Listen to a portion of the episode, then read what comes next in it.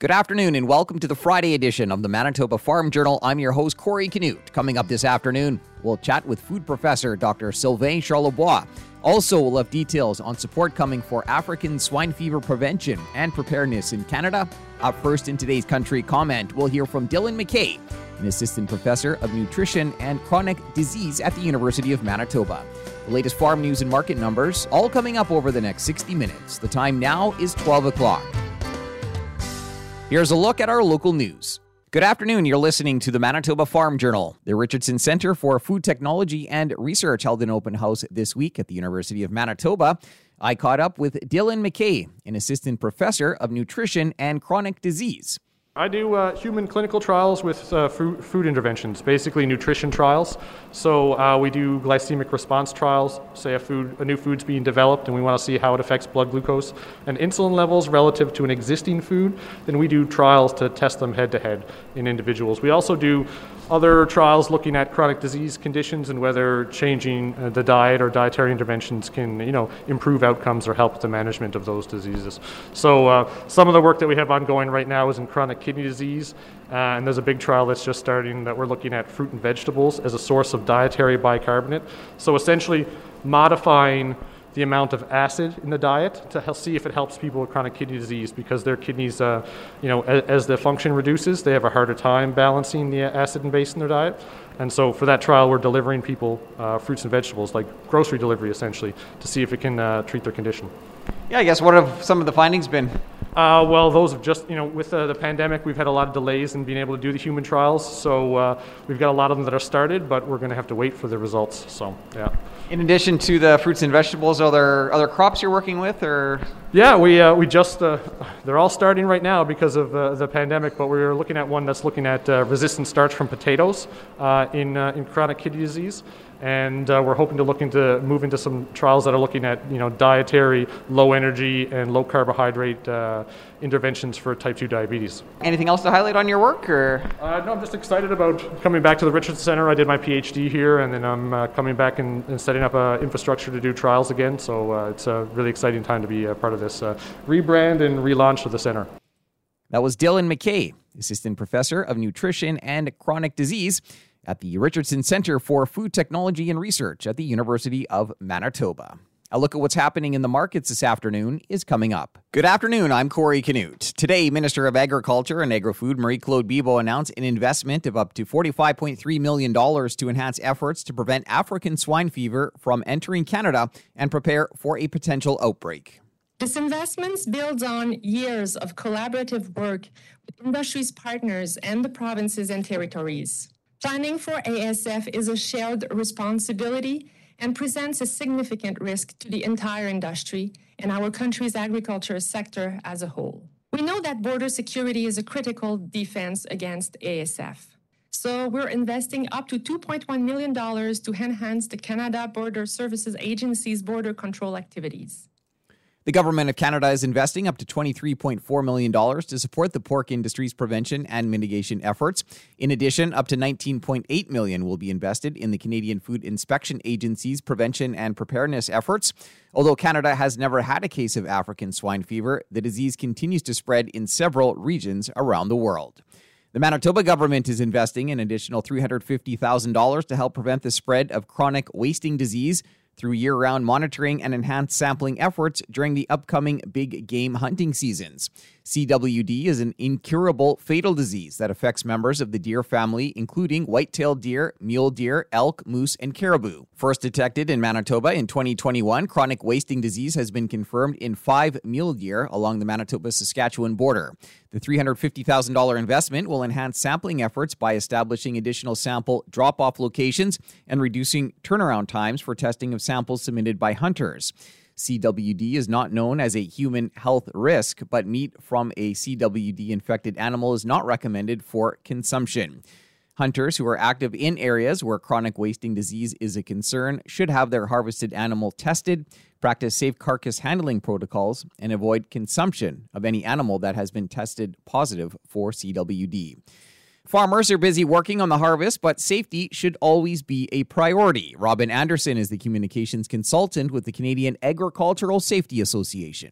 Um, we know from the Canadian Agriculture Injury Reporting data that most um, fatal injuries occur during July, August, September, October. And of course, those are peak harvest months. So it's really essential that folks, you know, uh, keep a mind on safety as they go about their business. That's for sure. Some people believe that making a few shortcuts can save time, but shortcuts like not replacing the guards and shields or fully lowering an auger before moving it can have tragic consequences and the Richardson Center for Food Technology and Research held an open house this week at the University of Manitoba. Dr. Jim House is a professor in the Department of Food and Nutritional Sciences.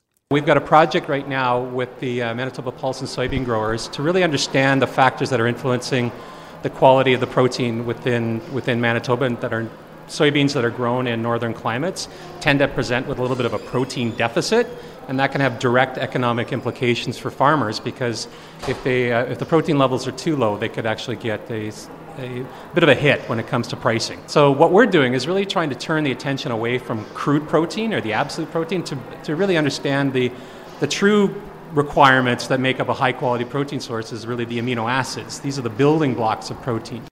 That was a look at today's farm news. I'm Corey Canute.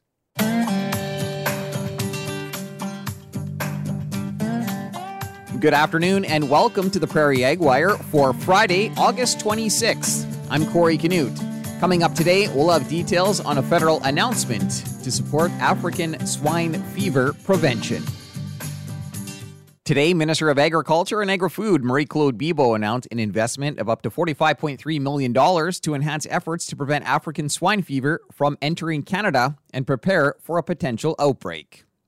Today, I'm here to announce an investment by the Government of Canada of $45.3 million to continue to prevent and prepare for African swine fever. This investment builds on years of collaborative work with industry's partners and the provinces and territories. Planning for ASF is a shared responsibility and presents a significant risk to the entire industry and our country's agriculture sector as a whole. We know that border security is a critical defense against ASF. So we're investing up to $2.1 million to enhance the Canada Border Services Agency's border control activities. Beyond protecting our borders, we are also investing $19.8 million in the Canadian Food Inspection Agency to enhance prevention and preparedness. This funding will be important in helping Canada to plan for different scenarios, further enhance our excellent laboratory capacity, establish zoning arrangements with additional trading partners, and contribute to international efforts to develop a safe and effective ASF vaccine. And finally, we are investing up to $23.4 million over two years to support industry led efforts to prevent ASF from entering Canada and mitigate the impacts of an outbreak. We will continue to work with the provinces and territories, along with the industry, to build on our work to keep ASF out of Canada, minimize the impact in the event of an outbreak, and protect the prosperity of Canada's pork sector. That was Federal Agriculture Minister Marie Claude Bibeau. Rick Bergmann is chair of the Canadian Pork Council. The Canadian Pork Council and its 7,000 producers have been working with government to invest heavily in African swine fever prevention, and it is exciting to see the funding and plans that are being announced today. As chair of the Canadian Pork Council, I am proud to represent farmers who produce products that are in demand not only in our country, but around the world because of the high quality and sustainable practices. I am a pork producer from Steinbach, Manitoba. On my farm, as many others, we take the threat of ASF very seriously, ensuring the absolute highest levels of biosecurity to keep our pigs safe. Well, we've been fortunate not to see this deadly virus in Canada. Prevention and preparation are the best defense, particularly since the disease was found in the Dominican Republic last year. This is the first time in the Western Hemisphere in 40 years. As the minister noted, 70% of what we produce is destined for the export market. As one of the largest global exporters of pork products. These market, markets are valued at $5.7 billion every year, and they directly provide for tens of thousands of jobs. Here at home, our sector contributes $24 billion annually to the GDP and is responsible both directly and indirectly for over uh, 100,000 jobs in rural, suburban, and urban areas in our country. Tragically, we know from other jurisdictions that one single case of ASF would shut down the export market for the entire Canadian sector. While ASF is not a food safety issue, it is ca- capable of decimating hog herds and causing both economic and mental stress for producers from coast to coast. In situations like this, collaboration is key. The Pork Council and our animal health teams have worked very closely with all levels of government since the threat of ASF was first recognized. Federally, I have appreciated the attention paid by staff at Agriculture and Agri-Food Canada, Canadian Food Inspection Agency, and the Canadian Border Services agencies to the threat of ASF. A lot of efforts have been put forth for prevention. We have enjoyed a very open dialogue with those departments and obviously as well with Minister Bibeau. The minister has always stated that ASF prevention has been one of her priorities, and today is a testament of exactly that. I want to stress that this is an important day for pork producers in Canada. Our farmers and our processors can have confidence that our sector has a plan for the future and a partner in our government. Our international markets will see that Canada has a commitment to keep our borders open and remain a reliable supplier of healthy, high quality pork products. In closing, I want to thank you, Minister Bibeau, for your tremendous efforts and your leadership and friendship. This is a harvest of our collaboration, and I look forward to continuing to work further together in this. That was Canadian Pork Council Chair Rick Bergmann. Today, the federal government announced an investment of up to $45.3 million to enhance efforts to prevent African swine fever from entering Canada and prepare for a potential outbreak. That's it for the Prairie Ag Wire for today. If you have any questions or opinions to share, send them to us by email, the farm desk at goldenwest.ca. I'm Corey Canute. Thanks for listening and have a great afternoon. The Prairie Ag Wire will return next week on the Golden West Farm Network. Time now for a look at the farm calendar. The Canadian Wildlife Federation is offering a webinar on Canada's 10 most invasive plants. That'll take place August 30th from noon until 1 p.m. You can register on the Canadian Wildlife Federation website. Fall on the Farm takes place September 5th at the Mennonite Heritage Village in Steinbach. The Cultivate Sustainability Conference and Trade Show takes place September 7th at the RBC Convention Center in Winnipeg. Register at foodbeveragesmb.ca. And the Manitoba Forage and Grassland Association is hosting its fifth annual regenerative conference, November 14th and 15th in Brandon. Continuing with the Manitoba Farm Journal here on this Friday afternoon. Joining us now is Dr. Sylvain Charlebois, a food professor at Dalhousie University, to talk about best before dates on food and how that relates to food waste. In Europe, uh, a growing number of grocers are eliminating best before dates. Uh, so we wanted to know more about what Canadians thought about that and whether or not uh, that the Canadians are ready to see the elimination of best before dates to to uh, to reduce food waste. And and the answer is uh, is no. Uh, I don't think Canadians are ready and uh, and animal proteins appear to be uh, an issue. A lot of people appreciate best before dates uh, in the dairy section of the grocery store and and also at the meat counter. So those are areas where really people are not only buying food but they're buying time. And uh, and I think a lot of Canadians actually recognize that best before dates are also a, a barometer to uh, for them to have access to rebates, to, to discounts. Uh, those enjoy tonight deals are only possible if best before dates remain.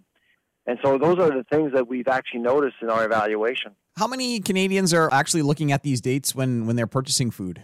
The vast majority, I think it's over 70% of Canadians actually do look at dates, but not all.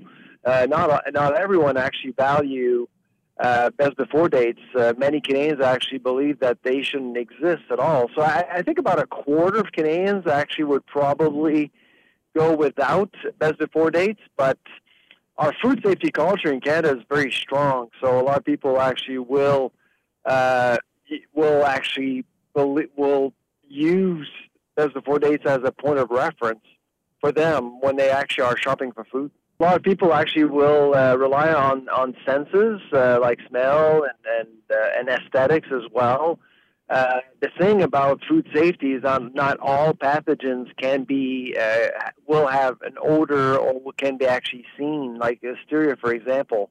And that's why it, it really depends uh, who you are. In in England, uh, what appears to be happening is that grocers are asking consumers to really become uh, strong risk managers, essentially, by trusting their senses.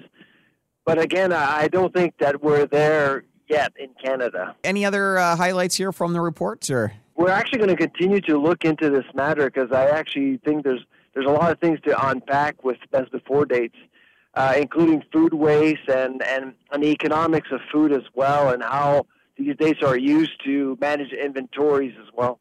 That was Dr. Sylvain Charlebois, a food professor at Dalhousie University. Another look at what's happening in the markets heading into the close is coming up in just a moment. Time now for another look at today's farm news. Today, the federal government announced an investment of up to $45.3 million to enhance efforts to prevent African swine fever from entering Canada and prepare for a potential outbreak. Manitoba's Rick Bergmann is chair of the Canadian Pork Council. On my farm, as many others, we take the threat of ASF very seriously ensuring the absolute highest levels of biosecurity to keep our pigs safe. Well, we've been fortunate not to see this deadly virus in Canada. Prevention and preparation are the best defense, particularly since the disease was found in the Dominican Republic last year. This is the first time in the Western Hemisphere in 40 years.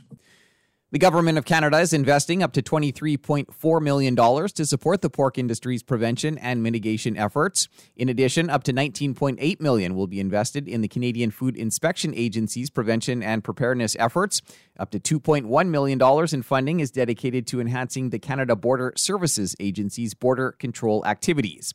Although Canada has never had a case of African swine fever, the disease continues to spread in several regions around the world. Researchers at the University of Manitoba are looking at factors that influence the quality of the protein that are in Manitoba crops. Dr. Jim House is a professor in the Department of Food and Nutritional Sciences. We've been doing a, um, a study right now to look at can we measure the quality of protein rapidly? And so, through our partners, we've been using a technique called NIR, which is near infrared reflectance spectroscopy. It's well used within the sector to measure moisture content and protein content of a variety of crops. But we've developed equations that can measure the amino acids within the crops using near infrared. So we just finished a study where we measured over 5,000 samples of uh, soybeans that have been produced over the several years uh, through variety trials that have been organized by the province and by Manitoba Pulse and soybean growers. And safety should always be a priority on the farm, and it all starts with looking after your health emotionally, mentally, and physically. Robin Anderson, the communications consultant with the Canadian Agricultural Safety Association, says when people are in a rush, they tend to push themselves and do things like not eating properly or get enough rest. When you're not sleeping, you're not rested, you're not eating well, you're not hydrated, you can sometimes make decisions that you normally wouldn't make. You might take a shortcut that you might not normally take. You might do things that are completely out of your nature to do because you are exhausted, you're hungry, you're fatigued. Um, so taking care of yourself is the number one thing folks can do to really ensure that they are going to have a very successful and safe harvest season. Shortcuts like not replacing guards and shields or fully lowering an auger before moving it can have tragic consequences. I'll be back after this to wrap up today's program. We've come to the end of another Manitoba Farm Journal. I'm your host, Corey Canute. If you have any questions or comments, you can reach us by email, thefarmdesk at goldenwest.ca. Today's closing numbers with more in depth commentary on what's happening in the markets is coming up at 10 to 2 on the Markets Farm program. Thanks for listening and have a great afternoon. Hope you can join us back here on Monday starting at 12 noon.